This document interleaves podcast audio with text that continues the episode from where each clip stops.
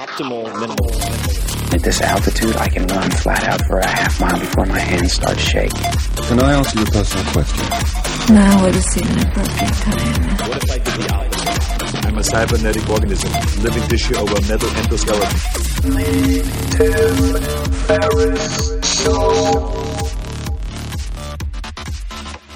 This episode is brought to you by Athletic Greens. I get asked all the time what I would take if I could only take one supplement.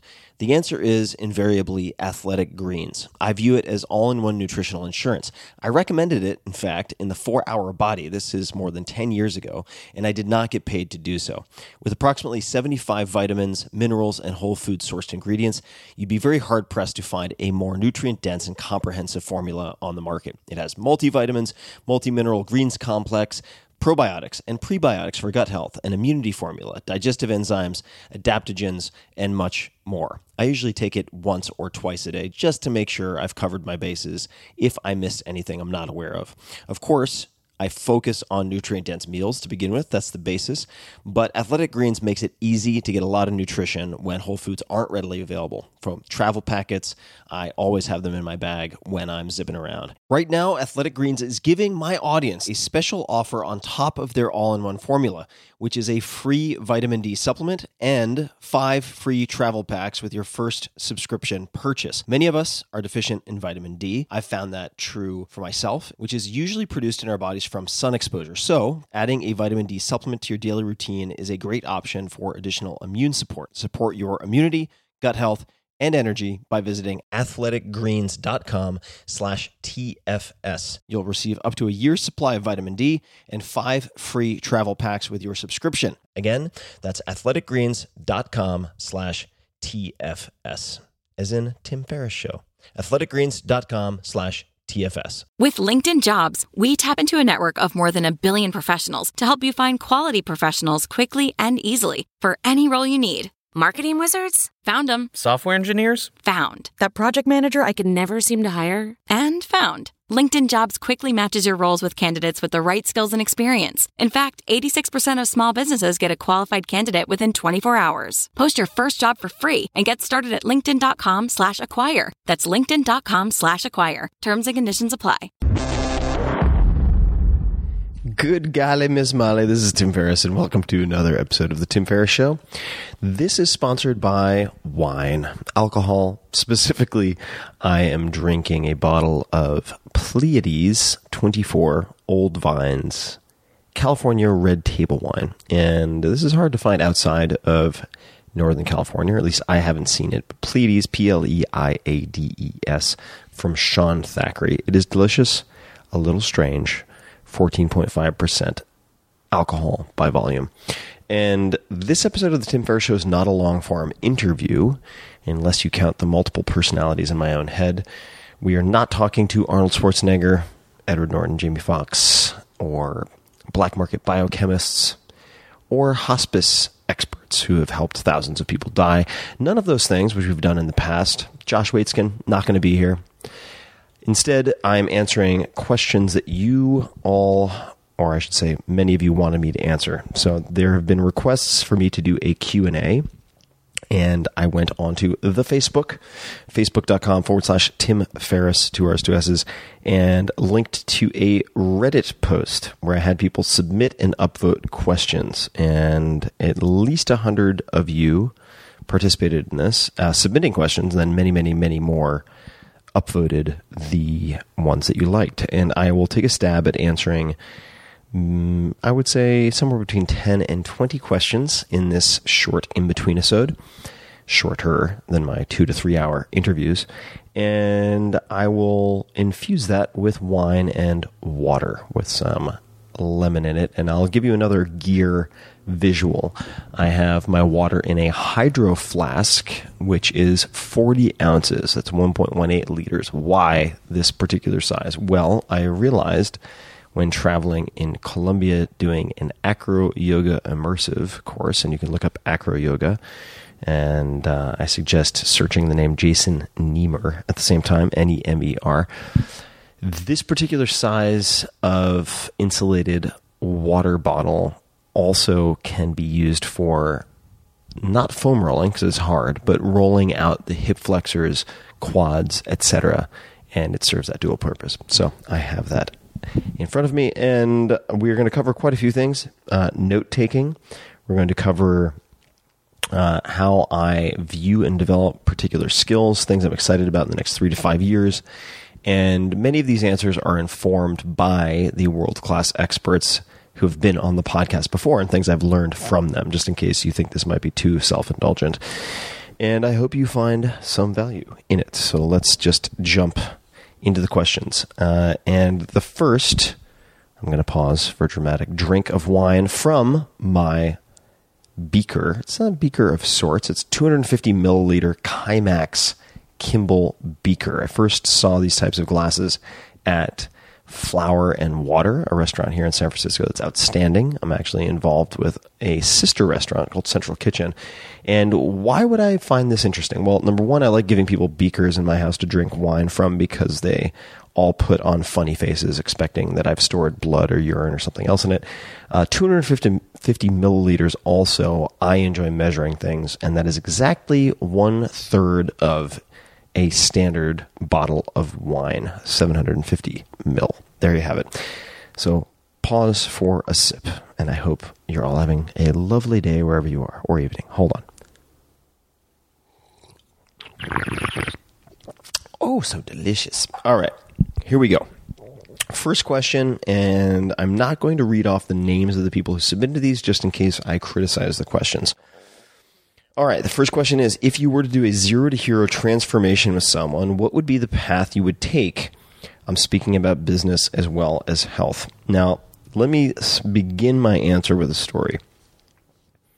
And uh, then I'll take a stab at answering this. I recall after graduating from college, this was 2000 or so, I moved to Silicon Valley and I ended up getting a very low paying job in technical sales for a mass data storage company, storage area networking company. And there were there was a mentor to the CEO of this company. He was a very young CEO, very capable, about 23 or 25 years old. And this mentor was a one of the highest ranking executives at a company called Brocade, and he was he was looked at and viewed with reverence and awe by many people in the company. And I remember at one point getting into the elevator, going down at the same time as he was ending a meeting with the CEO. So we ended up in the elevator together, and we struck up a conversation. And ended up having an email exchange about philosophies of life, basically. And I tried to keep it very succinct. I knew that if I abused the opportunity to communicate with him, that I would lose that immediately. And uh, at the same time, I was eager to learn as much as possible from him. Now, flash forward a month or two, I shot him an email that ended the communication, and that, that email asked two questions in effect What should I do to become successful? and something along the lines of Here I am, I'm doing this, this, and this. What should I do with my life? Here's the problem with those two questions and in uh, in a way the the question that was asked. Uh, you have to fit the question to the format, particularly when dealing with someone who has a lot going on. And he responded pretty angrily, at least from the way I read the tone, with, What do you expect me to do with these questions? these are not good questions. I can't answer them. because it would take him hours and hours just to clarify exactly what we mean by, for instance, in this one, zero to hero. Hero for what? How do we objectively or subjectively define success? All right, but let me take a stab at this, uh, just underscoring the importance of asking questions that fit the format and fit the person's bandwidth. Uh, you see this a lot in Q and A's where questions are posed, which are not necessarily bad questions, but they're somewhat imprecise and cannot be answered in the time allocated. Here we go. Here's what I would do, and uh, I hate to presuppose people who've read my books who are all, who are listening to the podcast, but the fact of the matter is I've answered a lot of this before. So I would assign reading, uh, and in this particular order, this is what came to mind as I was having dinner earlier. I would have them read The Magic of Thinking Big by uh, David J. Schwartz. This is a book that's actually on my bookshelf facing out, so I'm reminded of it constantly. Next, I would have them read The Four Hour Workweek, written by yours truly. Next, I would have them read The Effective Executive by Peter Drucker, probably the best book, or almost certainly the best book I've ever read on productivity. Uh, really, with a focus by necessity on being effective, doing the right things, and not efficiency, doing things well, because you can do a lot of unimportant or meaningless things extremely quickly and well. That does not make them important, and it will never make them important. Okay, effective executive. Next, how to stop worrying and start living by uh, Mr. Carnegie. And I believe that that covers the major bases in terms of getting someone on the path from zero to hero in business. All right, there you have it. The next is Health Four Hour Body, I think, is the book that was written to answer that question. But the, sh- the short synopsis would be uh, number one, create accountability through some type of betting circle. I think money is an easy tool to use in this case. So get together with four or five friends, uh, put in $100 each, for instance. Whoever loses the most body fat in the next X number of months, make a specific date, gets the entire pool and bragging rights and shit talking rights, of course. And this accomplishes some very interesting things. I won't delve into the sort of behavioral psychology aspects of this, but uh, th- this is an incentive, and ultimately, you're only as loyal as your incentives. And I hate to say that, but it's true. Self control is overrated. You need a stick or a carrot, and this provides both. The fear and consequences of losing money, which is actually a higher, a greater motivator than that of gaining money, um, and then social accountability. So create a betting circle or something like that. You can use tools like Coach.me, which is a site, Coach.me, Stick, S-T-I-C-K, K.com, and others, DietBet.com, for instance. But create a betting circle, number one. Number two is focus on diet. Uh, you 99% of fat loss is diet mediating. You cannot out exercise your mouth. So for those people who have a lot of weight to lose or just want to lose weight effectively, I say do not add any new exercise. Focus on diet for at least the first four to eight weeks. That would be the slow carb diet with one cheat day as prescribed in the Four Hour Body, you can just search slow carb diet and find all the basics or how to lose 100 pounds on the slow carb diet with a bunch of case studies, which is on the blog.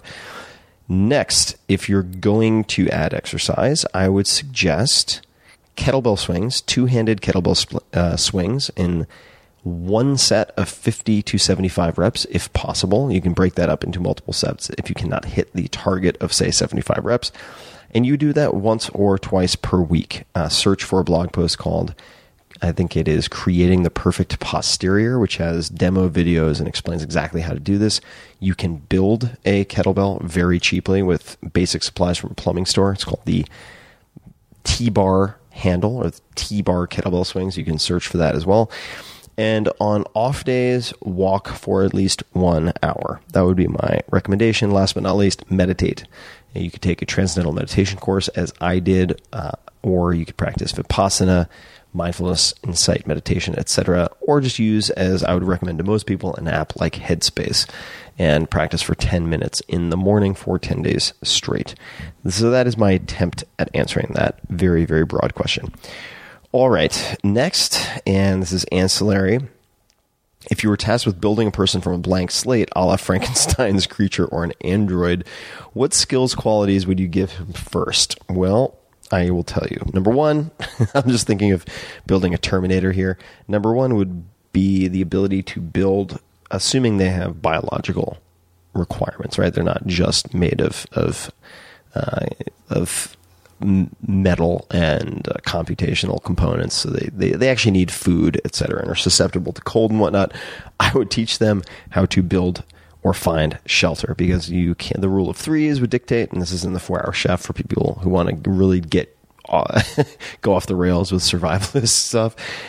You can survive. Guideline is in, in harsh conditions or changing conditions, you can survive without shelter for three hours. You can survive without water for three days. You can survive without food for three weeks food is not the highest priority, despite all the sensationalist bullshit television shows you might watch.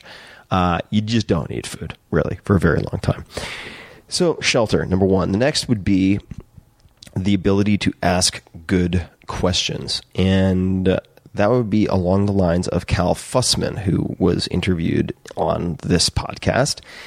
The best interviewer I've ever met in my life, who's interviewed every celebrity imaginable for Esquire magazine for the What I've Learned column. And this ranges from Muhammad Ali to Gorbachev to presidents to, I mean, it just goes down the list. Johnny Depp, everybody you can possibly imagine.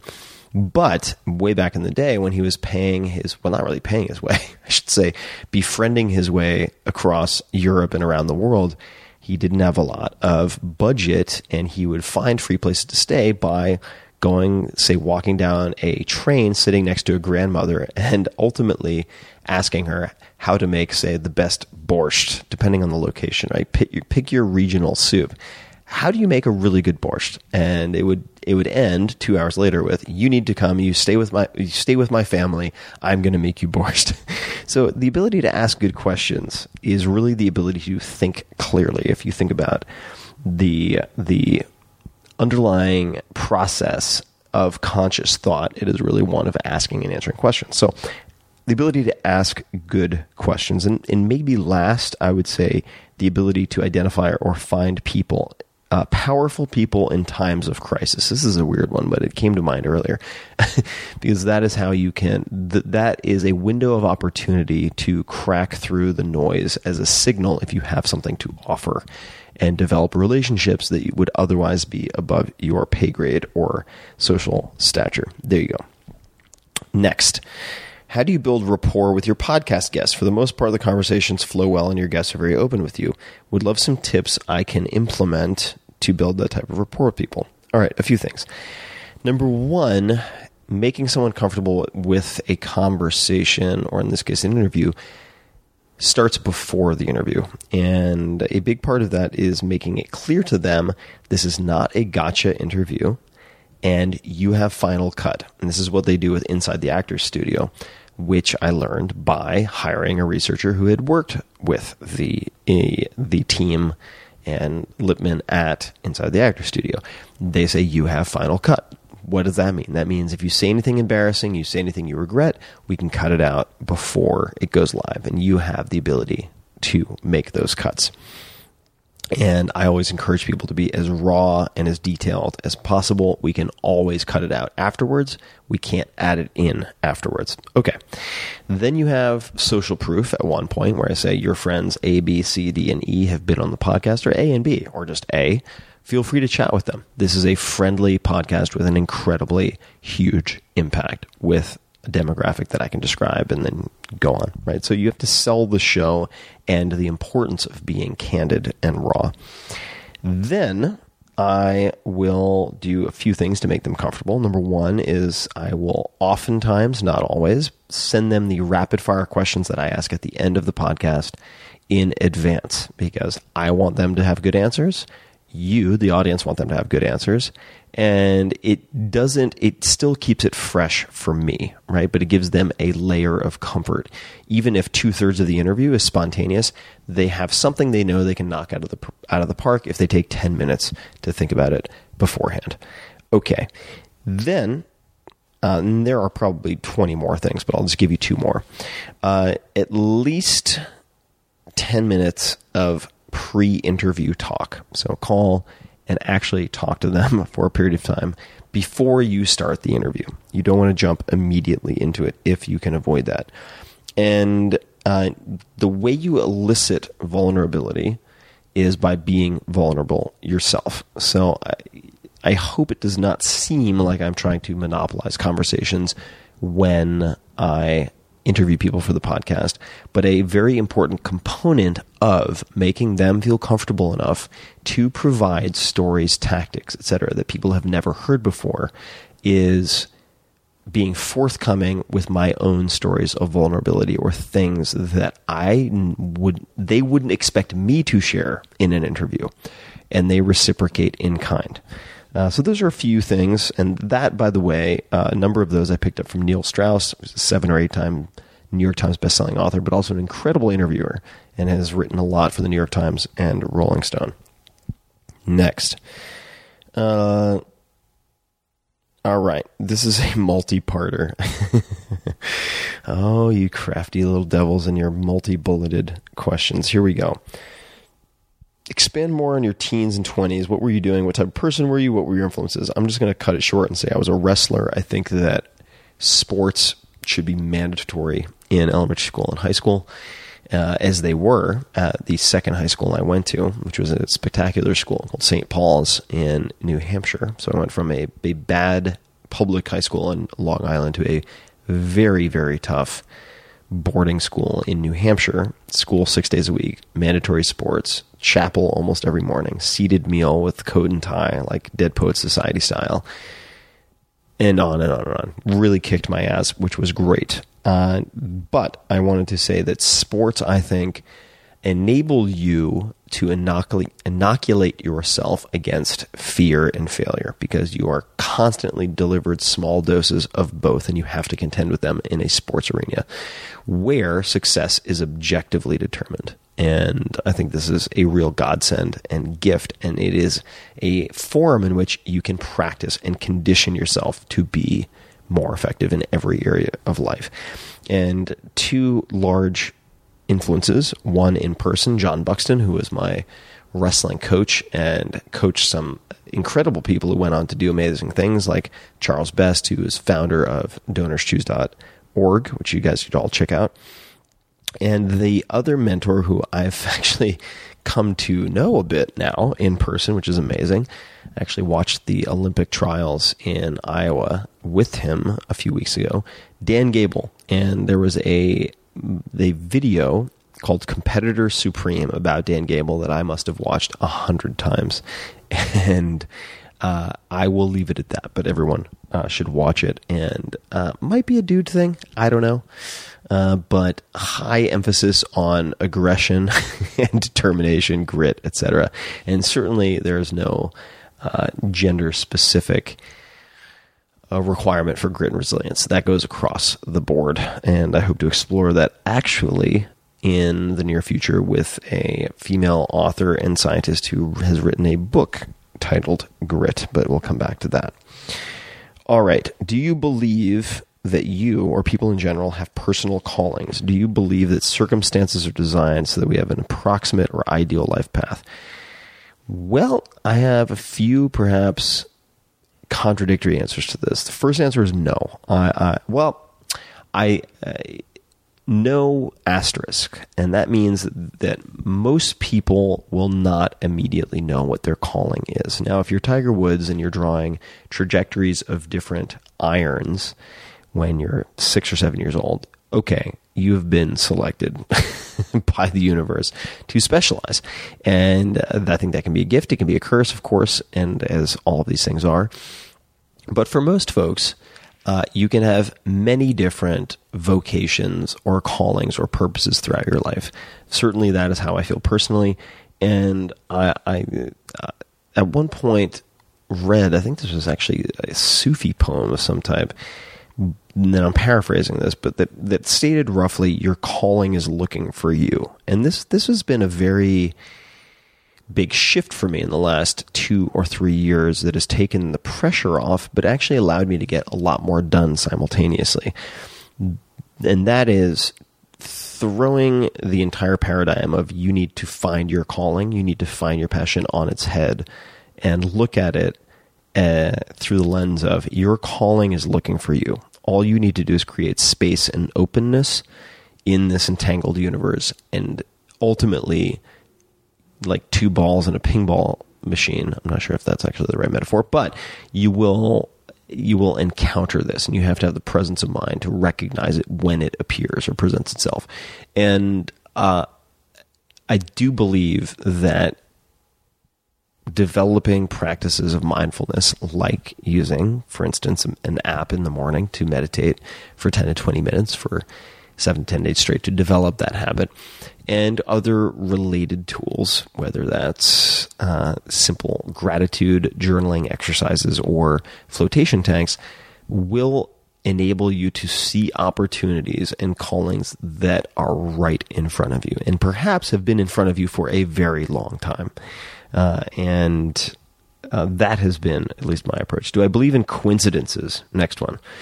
Uh, in reviewing data, yes. In other words, there are a lot of spurious relationships that you can observe in massive data sets or in scientific studies, and people convince themselves of causality, i.e., A causes B, when it is just chance.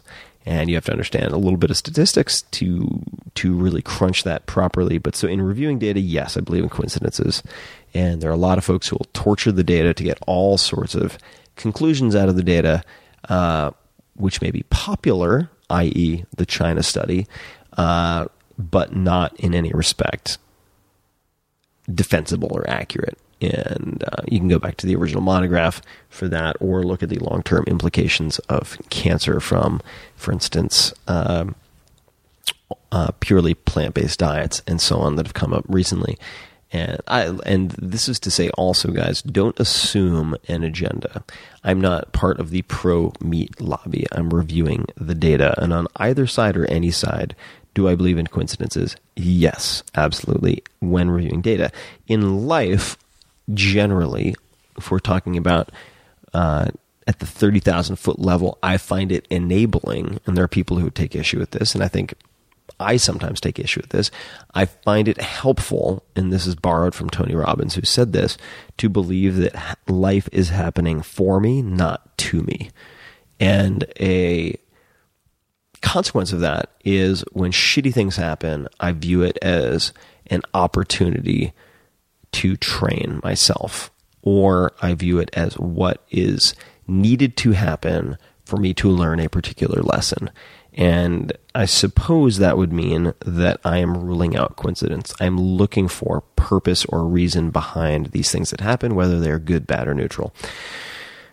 All right, next bullet. I'm going to skip one on cryonics because I don't have a strong opinion, although Wait But Why has a good article on it. What is something you're increasing, increasingly getting excited about or is just on your radar, something you might be really into in the next three to five years? There are a few things I'm getting very much into gymnastic strength training. Uh, specifically, I'm being helped by a guy named Coach Sommer, S O M M E R, who has a company called Gymnastic Bodies. Acro yoga, and uh, I mentioned this earlier. I'm increasingly excited about because it has certain facets of tango, which of course I fell in love with long ago in Argentina. I went to the World Championships uh, in I guess it was 2005, and those include physical contact that is sensual but not necessarily sexual, play, and improvisation. Uh, these three components I find very medicinal and therapeutic, and it's just fucking fun. And you get in fantastic shape if you don't uh, tear your adductors first.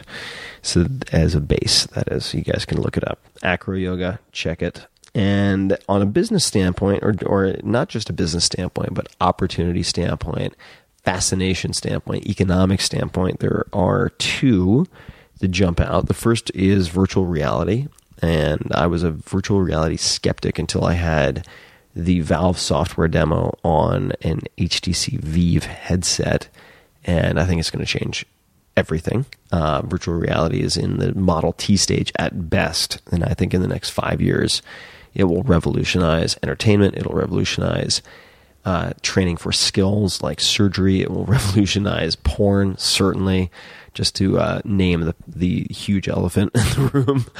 Uh, I mean, the tactile feedback potential, eye scanning startups that are specializing. It's going to be completely bonkers. So there's that. The next is, and this is something I only recently got a full appreciation of two nights ago at dinner.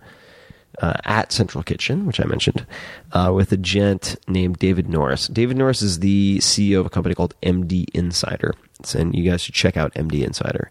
Highly disruptive. Uh, I full disclosure, I am an investor in this company, but he was explaining to me the shift from something called fee for service model to value model with health insurance. And the way that I would introduce this is is by saying or asking, you know, how big a deal would it be if every single automotive company simultaneously decided that they were going to stop using gasoline?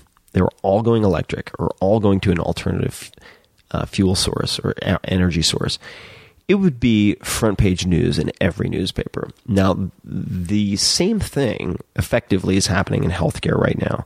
And uh, that is that instead of saying, all right, you're going to pay this premium, and then when you get sick, we're going to uh, pay out these, these incredible fees for these various things. Instead, what we're going to do is uh, we're going to charge you a premium, and then it's our job to keep you healthy. And I'm, I'm vastly simplifying this and um, drinking wine. So I will just let you look up fee for service to value for healthcare. And this is a multi, multi trillion dollar opportunity. It's just unbelievable. It's a, it's a fucking free for all. It's the wild west right now. So that, that's very exciting. In that type of chaos, you find a lot of opportunity for smart people who can think orthogonally. All right, there you go. Next, dogs. Let's talk about them. This is I get a lot of questions about dogs because I have Molly who's laying on the floor next to me right now and is 11 months old. I've had her for mm, roughly seven months. Uh, a couple of questions related to dogs. Why did you get one, especially as someone who values flexibility and freedom? Well, I will tell you, I think flexibility and freedom can be a fool's errand. And what I mean by that is, well, I'll illustrate it with a story. I was having a conversation with a very close friend of mine who has a successful business, millions of dollars, and he always uh, had ruled out decisions that would limit his travel, limit his options. Uh, and he viewed himself as the guy who who was independent. He'd worked for his freedom to be an entrepreneur, etc. Until he realized that he had a high degree of stress from infinite options. He needed positive constraints, as I do. So, infinite options equals ultimate prison in many circumstances. You end up with this paradox of choice issue. It's like standing in front of shelving at a Safeway with 300 brands of toothpaste and just wasting 15 minutes of your life trying to pick a fucking toothpaste. You don't need that type of cognitive burden and decision fatigue. So, uh, why did I get one? Because I've always felt incomplete without a dog, and that might sound pitiful. I think it's just being honest. I grew up with two rescues, and there is something in my DNA that just matches with canines number one. Uh, and I wanted to care for something outside of myself. Now, you would say that infringes on my freedom. But on the other hand, you could argue that I, when I am miserable, I am miserable, miserable because of a me focus, and that the remedy to that is precisely doing something which is infringing on my freedom, i.e., options, but is a positive constraint that improves my well being and contentedness, which is having something like a dog that I need to keep alive. So that is another piece of it. And uh, next question training tips. All right. Training tips. Uh, I will probably write something more elaborate on this in the future. Number one, look into crate training. I think Ian Dunbar has quite a bit that is good on this. Clicker training, use a clicker. Uh, this is a basically a positive reinforcement tool that has been refined as whistle or clicker in marine training, let's say dolphins and so on. You can use it for dogs. Uh, and uh, it speeds everything up dramatically. Uh, the best book that touches on this and many other principles, uh, and there's a lot of bullshit in the dog training world, is Shoot the Dog by Karen Pryor. She is very, very legit. Shoot the Dog, terrible title, fantastic book. Even if you care not one iota about dog training. For human training, if you want to get your your mother-in-law to stop nagging you, if you want to get the cat off the table, if you want to negotiate with your kid to get them to do something, this is a great book. So check out Shoot the Dog. Next tip for training is train for attention. This means uh, training your dog to at least engage in eye contact and check in with you regularly when you give specific cues. And if you search for the most important skill to teach your dog, Ferriss, I put up a short video demonstrating how I do this with my dog using a clicker. It's very easy to do and pays incredible dividends. Uh, the in that alone, allows me to go to most dog parks and have people comment on how my dog is the best behaved or trained there.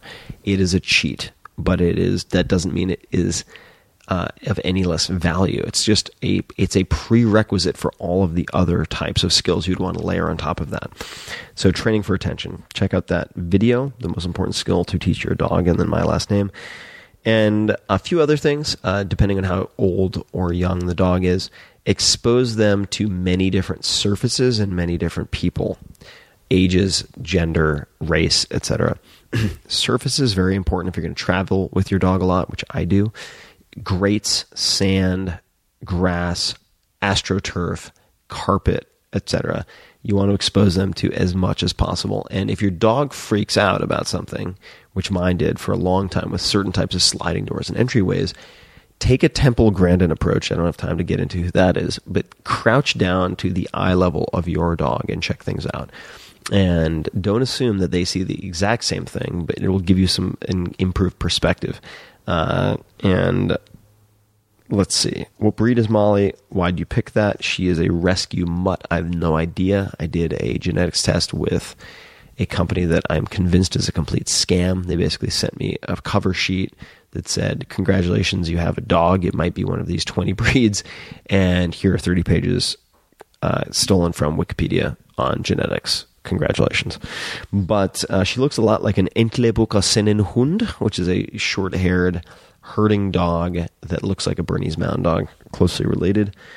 Uh, and uh, that is that. I believe in supporting no kill dog shelters whenever possible. So I adopted her. And what have you learned about human behavior from Molly? Uh, I have learned that the drive to be right or righteous is often counterproductive. And what I mean by that is you should focus on positive reinforcement whenever possible. I don't have time to get into why that's the case, uh, although there is a book. It's very hard to find. I'm fantasizing about buying the rights and giving it away for free as a PDF to the world called Command Performance, which is a compilation of training tips from Whole Dog Journal. I'm not making this up. But it's great. It's very short. Most dog training books are 99% bullshit, subjective, made up nonsense, and then a handful of tactical things. This is all tactical. Maybe one behavior every three pages for 100 pages is great. Uh, but looking at the flip side of that, negative reinforcement or punishment. So let's just say you come home and your dog shit on the floor. Well, guess what? This is going to happen if you get a puppy, especially, eh, or in the crate or whatever it might be.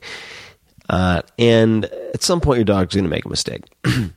and if you, let's say, come across it and your dog is, you don't know when it happened, but you're pissed and you want to make a point of teaching your dog that this is the wrong thing to do. In your mind this is how you're you're going about rationalizing what you do next which is let's say grabbing the dog by the collar and putting their head right next to it and saying no bad dog bad dog bad dog.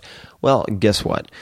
If this dog didn't take the shit right in front of you it's they're not going to connect not crapping in the house. They will perhaps conclude that they shouldn't go to the bathroom where you can find it. So they'll just go in a closet and take a dump on your shoes instead. The point being, it pays to study behavioral conditioning, operant and classical conditioning, and you will realize that very often uh, being right or righteous and uh, disciplining your dog is not effective. It just is not effective. And this translates to interacting with other humans, of course, because we are mammals, and whether you're, you know, prodding a slug with a little electrode and you're looking at like con- operant conditioning and Ebbinghaus forgetting curves and so on, it's the same shit. And we like to think of ourselves as very fancy creatures, but the fact of the matter is, you can condition human beings to do fantastic things or atrocious things very easily by understanding operant and classical conditionings.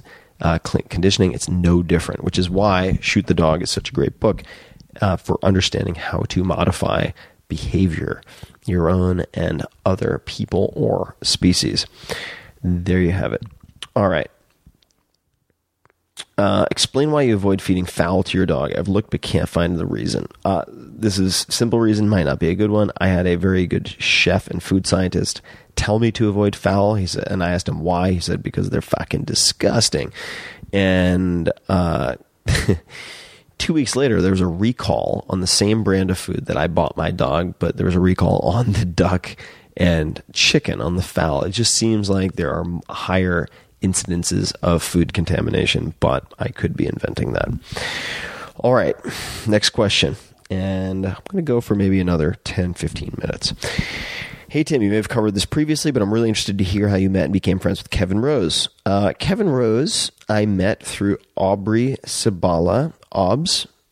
How you doing? Thanks for that. And I threw a party on the SS Jeremiah, which is a working warship uh, that is docked in San Francisco.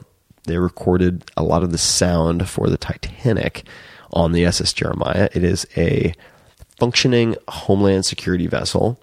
They have weaponry and everything up on deck, but you can rent out one of the cargo rooms for parties. And uh, so I threw this sort of uh, Hunt for Red October theme party with red lights everywhere. And uh, Aubrey was coming and she asked me if she could bring her friend, Kevin Rose. So Kevin came and we uh, hit it off. And over the period of maybe six months, got to know each other and Shazam, there you have it. So Kevin, for those people who don't know, was also episode one of the Tim Ferriss show, which at that time did not have a name. And uh, he wanted to call it Tim Tim Talk Talk, which some people still fucking call it. Thank you, Kevin. All right. Next, if you were to go back to college, what would you choose to major in and why? Can be for personal reasons or fiscal reasons. I assume you would choose not to go at all, but let's say you had to. That deserves another sip of wine. Bear with me, folks.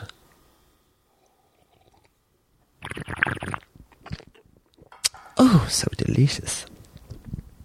Well, you assumed incorrectly. I would go to college. And uh, I think that despite the the dropout fetishizing that we have in the U.S., uh, there is still a fantastic place for college, and that is for two reasons. Number one, I view the objective of a liberal arts education, if that is what we're talking about, as creating a well rounded human being, well rounded and open minded human being, not preparing someone, as would be the case in a specialty professional school for one industry or profession. And that being the case, I, I, I, I, I will say this and bite my tongue at the same time, which is many, number one, many of the people I know who have done very well financially, who, but have not gone to college, carry with them an insecurity about that for the rest of their life, for their entire lives. And they, they will open up about this with close friends after a few glasses of wine. The second and more important piece is that I've met many people who talk a lot of trash about going to college. They did not go themselves. Uh, and they are very successful financially and extremely one dimensional. They are great at crafting deals, negotiating, and they know absolutely fuck all about anything outside of that realm. And this is not universal. There are some incredible exceptions, but this is very common. And uh, so I would absolutely still go to college. But I would say the value of that from a professional or career standpoint is uh, well, there, there, there are two different strata we can talk about. I think that if you're not a Zuckerberg, and let's face it, most of us are not, then having college graduate on your resume will help you to achieve a a, a guaranteed level of income above the norm uh, that will be very hard to come by if you are not an entrepreneur who is a Zuckerberg. The second is much like MBA programs, people ask me, is it worth it going to an MBA program? And I say, well, depends on your goals and it depends on the school. If you go to, say, a top 10 school or a top 50 school, undergraduate, uh, it can certainly be worth it. If you go to a Harvard or Princeton or a Stanford, that is a golden ticket in many different worlds. So it is worth it. Uh, so now I'm going to get off my my soapbox about college. Uh, can you educate yourself well without it? Yes, but it takes someone who is self directed or disciplined enough to do that through cultivation by parents or through conditioning and, and self development. Uh, next, uh, what would I major in? I would major in what I majored in when I went to school, which was East Asian Studies. I think you should focus on obsessions and communication. Uh, and that has served me very well in life. So I'm I'm perhaps just speaking from a limited personal experience, but I was never encouraged to take a technical path. Might have been terrible, even if I had been encouraged. So I'm not going to say computer science because that is the way of the future. And if you don't code, you're not going to be literate and you're fucked. I'm not going to say that. I'm going to say you should focus on your obsessions because if you're not obsessed, if you don't have that excitement, you're not going to be any better than mediocre in any field, in my opinion. And communication because you're going to require that no matter what. Uh, you're going to have to have a clear ability to communicate verbally and in the written word. Uh, so that could mean English. It could mean any number of things. Writing courses with extremely merciless teachers also very helpful. Uh, there you have it. What do I think about going to school abroad? I know Tim lived in Germany, and Germany, da da da, offer blah blah blah blah. Uh, yeah, I think it should be mandatory for one year, ideally in tenth grade. I don't have time to go into that right now, but I'll leave it at that. All right, a bunch of questions about note taking. I'll just say I am a note taking fiend. Uh, I have what I would call hypergraphia, which is compulsive note taking tendencies. Uh, to keep this short, search for a blog post called How to Take Notes Like an Alpha Geek. Uh, I, I, really dig into it there. You can also see photographs of some of my notes that I put on Instagram, instagram.com forward slash Tim Ferriss, two R's, two S's. But there was a specific question about what deserves highlighting. Do you use any made up abbreviations or symbols? Yes, I do. So I will go through, I will take notes in books. If I put PH next to it, that means phrase. That means I like the wording, the wordsmithing of a line. Q or QU means quote. I like the quote. And uh, then I will underline things and highlight things. Now, I create an index at the front of the book if we're talking about print. And I will create basically a table of contents with different topics and the page numbers to the left. They do not need to be in order from start to finish. They could be all out of order. It doesn't matter because I'm looking at the topic and then jumping to the page number. And in some cases, I'll just put PH, remember those phrases, and then I'll write down all of the page numbers for the phrases, the turns of phrase that I like. Uh, now, this is the critical piece. When I go through a second time, because some folks have said, you know, highlighting in my own notes, especially, always seems random. I hope this was important until my highlighting basically means nothing. The way I get around that is when I do multiple passes of a book, and if a book is worth reading once and it's nonfiction, it should be worth reading twice or three times. Otherwise, it's not worth reading once. And I will go through multiple passes looking at my highlights and I will put T1, T2, T3, T4 on each of these passes. What does this mean? So I'll, I'll underline highlight stuff. Then I'll go back and review those highlights. And if it's wor- if I still think it's worth highlighting, I'll put T2. And I will often date this in my index. So I'll say, all right, you know, April 2016, T2. That's when I went through and did T2. And if I go through again six months later, I will only look at the T2s and put T3. This is how I keep track of these revisions. Okay. Uh, let's see. We're about 46 minutes in. Holy fuck, people. I am long winded. Am I long winded? Oh, such insecurities. Uh, I'm going to hit a few more and then I'm going to call it a night. But uh, next, we have a slow carb diet. As a 40 plus male on the slow carb diet, I'm very interested in understanding a few things. Heard a lot about ketogenesis. I'm interested if this process relates to the slow carb diet. I wouldn't think about it. Uh, ketogenesis, ketogenic diet is much harder to follow. And if you haven't succeeded already on the slow carb diet, I would not go directly to ketosis. If you want to learn a lot about it, you can uh, read a book called Keto Clarity, which is a good introduction, or listen to the podcast that I did with Dominic D'Agostino, an incredible scientist.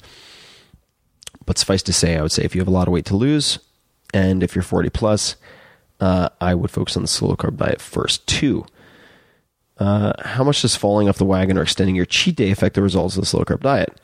Uh, just get back on the horse. And number one, number two, uh, if you extend your cheat day, you will significantly impact your gains, uh, meaning losses. So uh, stick to one wake cycle whenever possible. So that means don't stay up on a Friday if your cheat day is Saturday, as it is for me and many people, hence the nickname Faturday. Uh, do not stay up until midnight, cheat for four hours, then go to bed at 4 a.m., wake up in the middle of the day, and then cheat for another 24 hours. That will fuck you up. One wake cycle. That means that you wake up, you start cheating, you cheat, cheat, cheat, and then you end when you go to bed, and that's it. Uh, can it be beneficial to start the slow carb diet with a period of no cheat day, and what are the pros and cons? Yes, you can do that. Some people have benefited from that. Most people, 90%, will benefit from the psychological release valve and the hypercaloric spike, which helps with thyroid and whatnot of a cheat day. So if you know thyself and you are going to fly off the rails and not be able to regain it or get back on the rails, then you could avoid a cheat day for the first few weeks. I, for most people, still recommend it. Uh, so there's a note here then I've pushed too hard several times, injured my back and knee with too intensive an exercise, which is why I've tried slow carb diet four times. This time I'm trying to stick to the diet as close as possible and only do light walks every day. Uh, people do not realize that if you eat a lot of sugar, live on a diet of cookies and milk, pies and ice cream, your body does not like it when you stop it and it messes with your head. Sometimes, even if I'm not physically hungry, I still have an immense desire to eat Oreos and drink a little milk. A few things. So, yes, uh, if you are focusing on weight loss, focus on diet exclusively for the first four to eight weeks. Do not add exercise. This will increase your likelihood of failing and you will, as a big person, and look, let's call a spade a spade. People talk about fat shaming. That's bullshit. If you don't try to help other people or yourself who are obese, you are complicit in killing them. All right? So, fat shaming, go fuck yourself. Uh, I want to help people first and foremost. And what that means is we have to be honest with ourselves. So, if you are fat, if you have if you can reach down and grab your gut and you got a nice little like you, you get a nice handful there. That's fat. All right so if we're going to deal with that then you you do not want to add too many variables right off the bat. Meaning exercise is an additive habit. Eating meals are a default necessary habit that you're probably doing three times a day already. So just replace those default meals and uh, this will avoid a number of complications. If you start exercising, many people will say, Oh my God, I've exercised. I've earned this additional food. So, what will happen? They will end up eating more volume than they were even before their diet. And of course, they will not lose body fat. The second is that they will become dependent on exercise. View that as the source of their fat loss, which it is not. Diet for losing fat, exercise for building muscle period, uh, with very rare exceptions. That's the way to think of, about it, at least until you're at 10% body fat. And uh, if they become dependent on exercise, you will get injured. You can get injured, and it always happens eventually. And then you fly off the rails. So, yes, I agree with you 100%. Focus on little or no exercise with diet exclusively. Nail it for four to eight weeks. For the hunger pangs, for the carb desires, and so on, the sweet tooth, you can consume a small amount of BCAAs, branched chain amino acids, to stave those off. And the liver will convert a small amount of these branched chain amino acids. And when I say small amount, I mean three to five grams when you have these sugar cravings. The liver, through gluconeogenesis, will convert a small amount of these branched chain amino acids in the bloodstream to glucose and to keep your brain less bitchy. And that'll be very, very helpful. Another thing that can help folks is a few tablespoons of uh, medium chain triglycerides. So you could get caprylic acid, you could have some coconut oil in your tea, as I often do, you could get something from the Bulletproof folks. I guess it's XCT oil or something like that. They all work just fine. Uh, but do not guzzle this stuff. A few tablespoons is more than sufficient. Okay, next is uh, practical. Do you have any practical tips for dealing with people you dislike? Example given: coworkers, acquaintances, family members. Man, that sounds tough. That's that's a long list. Well, I'll tell you. Yes. Uh, so number one, I read or listen to a bit of Seneca daily. I try to do my best. Seneca the Younger, Stoic philosopher of 2,000 years ago, the wealthiest investment banker in Rome, effectively advisor to the emperor, world famous playwright, a real doer on the front lines who is very good at operating in high stress environments.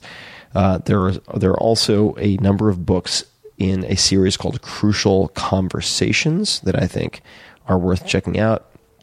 And honesty and this is going to sound funny, but like brutal honesty, I think goes a long way uh, towards making these relationships uh, either manageable or disappear. And uh, that's not going to happen with family, of course, but I'll give you an example.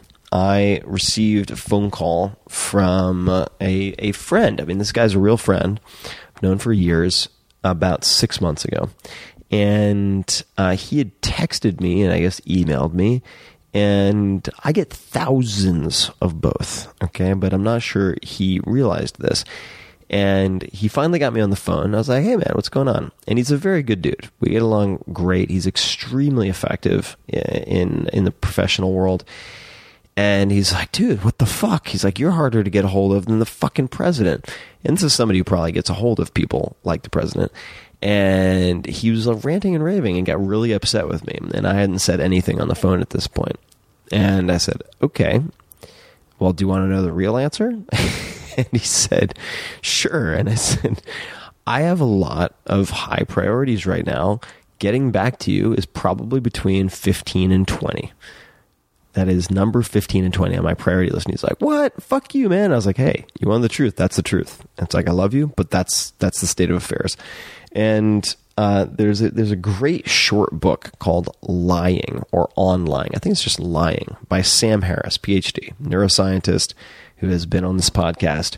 And I would encourage everyone to read that book. It's it's really enlightening, and it talks about the damage of white lies or silence in situations like that, and it's very enabling. I encourage everybody to check it out. And there's a quote also that I have on my refrigerator which forces me, let me pick up my microphone and my recording device, which for those interested is a Zoom H6 recording device. I quite like it. And the mic is a Shure SM58 cabled with an XLR, if anybody cares. So the quote on my refrigerator is this. Here we go. Quote, when jarred unavoidably by circumstances, revert at once to yourself and don't lose the rhythm more than you can help. You'll have a better grasp of the harmony if you keep on going back to it. And that is a quote from Marcus Aurelius. And I'm sure that that is taken from Meditations, uh, which is effectively a collection of war journal entries that he wrote to himself at the time Emperor of Rome, the most powerful human being on the planet, never intended for publication. So, very, very cool uh, collection of letters. And that is a quote that also helps me to deal with people that I dislike or find difficult. And there are a number of meditations in that book that relate to this. All right, episode on Japan. Very intrigued to learn more about your views, specifically on the country, culture, and travel there. All right, well, a few things. Real quick, if you want to get a, taste for why I love Japan so much, watch the movie Spirited Away, and then go check out on YouTube a video for this heavy metal band called Baby Metal. Uh, karate is the song name. So Baby Metal, one word, karate. Karate, by the way, karate. Karate is empty hand. That's what kara is empty, and then hand te is karate. Just like tegami. Here's a bit of trivia for those nerds out there who want some East Asian studies action. Tegami. So tegami in Japanese is hand paper, which means a letter to write someone a nice letter. Tegami, but in Chinese it's shouzhi. Shouzhi is hand paper, which means toilet paper. So yeah, be careful when using characters, the same characters, two different languages. Who knew? And uh, for Japan, otherwise, there's an article that uh, a two part article on the blog called Hacking Japan for Less Than New York City, which covers a lot of my favorite things to do and uh, diversions in Tokyo. And then there's a CNN piece called something like How Travel Helped Me Learn to Kick Ass. I never use that phrase, kick ass, but nonetheless, it covers uh, my travel in 10th grade to Japan as an exchange student for a year and some of the lessons that I learned, which could elucidate things a bit. Biggest frustration or annoyance at the moment is golfer's elbow from gymnastics strength training, which I am addressing with every possible tool under the sun, including the Armaid device, which I quite like, Voodoo flossing, the Hitachi Magic Wand, which I'm not using for masturbating women. I'm using it for my medial epicondylitis. If you guys don't know what any of that means that I just said, you could buy a Hitachi Magic Wand and figure it out for yourself. And on and on and on. Not that I'm against using it for that purpose, but uh, not why I, not why I purchased this fine device. Which books are books? What the fuck? Which book or books have you gifted most, excluding yours? Uh, definitely the letters of Seneca, the moral letters to Lucilius. Uh, there is a good. I'm going to be coming out with my own print or ebook version with original artwork just for the fuck of it. Wow, that's the wine bringing the f bombs. I was born on Long Island. Keep that in mind, folks. Rat tail and all.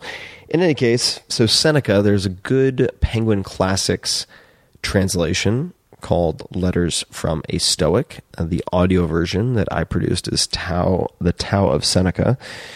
That's one. Bird by Bird by Anne Lamott, which is an incredible book on just contending with frustration in the creative process, particularly as it relates to writing. But it's a it's a great book and very very hilarious and very good therapy for people who are going through tough spots when trying to do anything uh, entrepreneurial or creative. Uh, I'm going to mispronounce this again. Some Irish, I think it's Irish. Nah, it's not Irish. Celtic folks.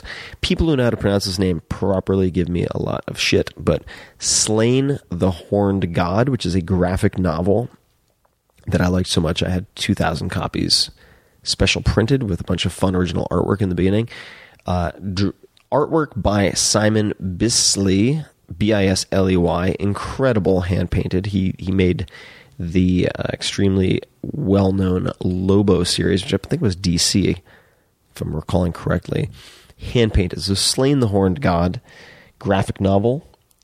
Then The Baron in the Trees by Italo Calvino, which is a fantastic short book about a young baron who gets in a huge tiff with his father and goes up in the trees never to come down again and uh, has love affairs battles of various types wages political campa- campaigns all from within the canopies of the trees. It's a great book.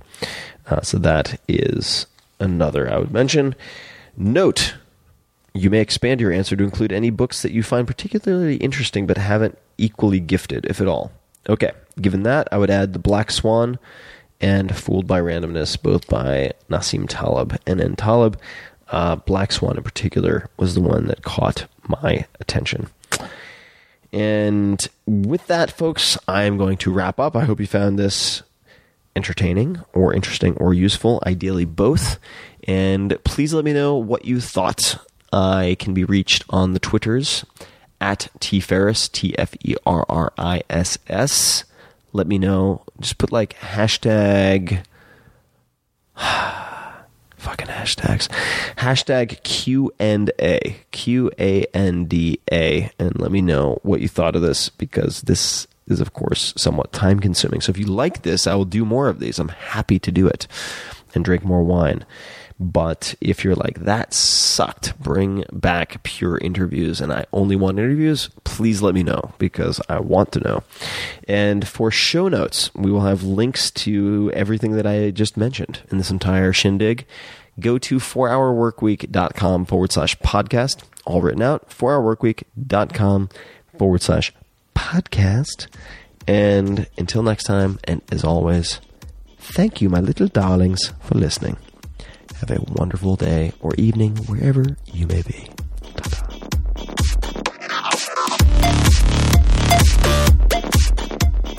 Hey guys, this is Tim again. Just a few more things before you take off. Number one, this is Five Bullet Friday. Do you want to get a short email from me? Would you enjoy getting a short email from me every Friday that provides a little morsel of fun before the weekend? And Five Bullet Friday is a very short email where I share the coolest things I've found or that I've been pondering over the week. That could include favorite new albums that I've discovered. It could include gizmos and gadgets and all sorts of weird shit that I've somehow dug up in the uh, the world of the esoteric as I do. It could include favorite articles that I've read and that I've shared with my close friends, for instance. And it's very short. It's just a little tiny bite of goodness before you head off for the weekend. So if you want to receive that, check it out. Just go to 4hourworkweek.com. That's 4hourworkweek.com, all spelled out, and just drop in your email, and you will get the very next one. And if you sign up, I hope you enjoy it.